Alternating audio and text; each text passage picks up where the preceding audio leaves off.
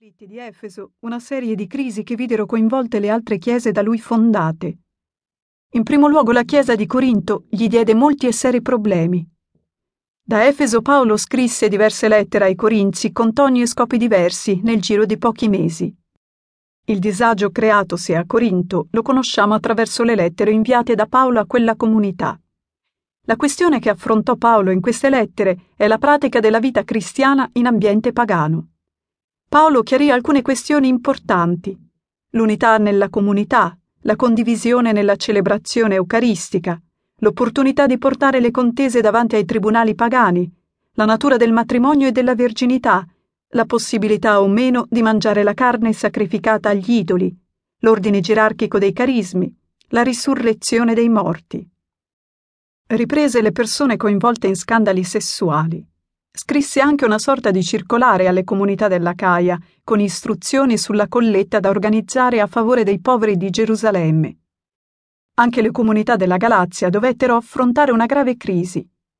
In Galazia fecero la loro comparsa alcuni predicatori provenienti da Gerusalemme che pretendevano di apportare correzione agli insegnamenti di Paolo, in particolare riguardo alla circoncisione e all'osservanza della legge di Mosè. A loro dire, tutti i convertiti al cristianesimo avrebbero dovuto necessariamente farsi circoncidere e attenersi alle prescrizioni della legislazione giudaica.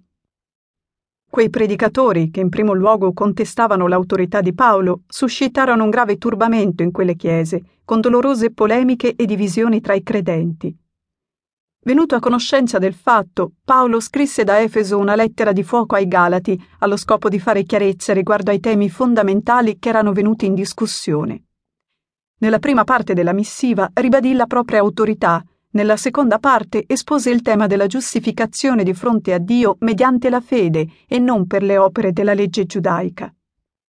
Con grande durezza si oppose a quanti pretendevano di imporre la circoncisione e l'osservanza della legge antica come pratiche necessarie all'ottenimento della salvezza.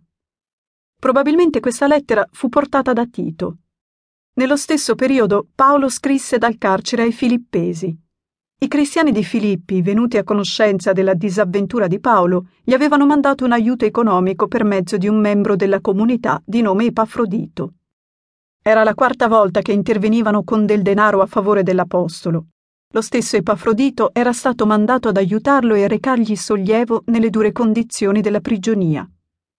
In questa situazione traspare una relazione di grande amicizia con la comunità di Filippi, molto particolare e unica nella vita di Paolo.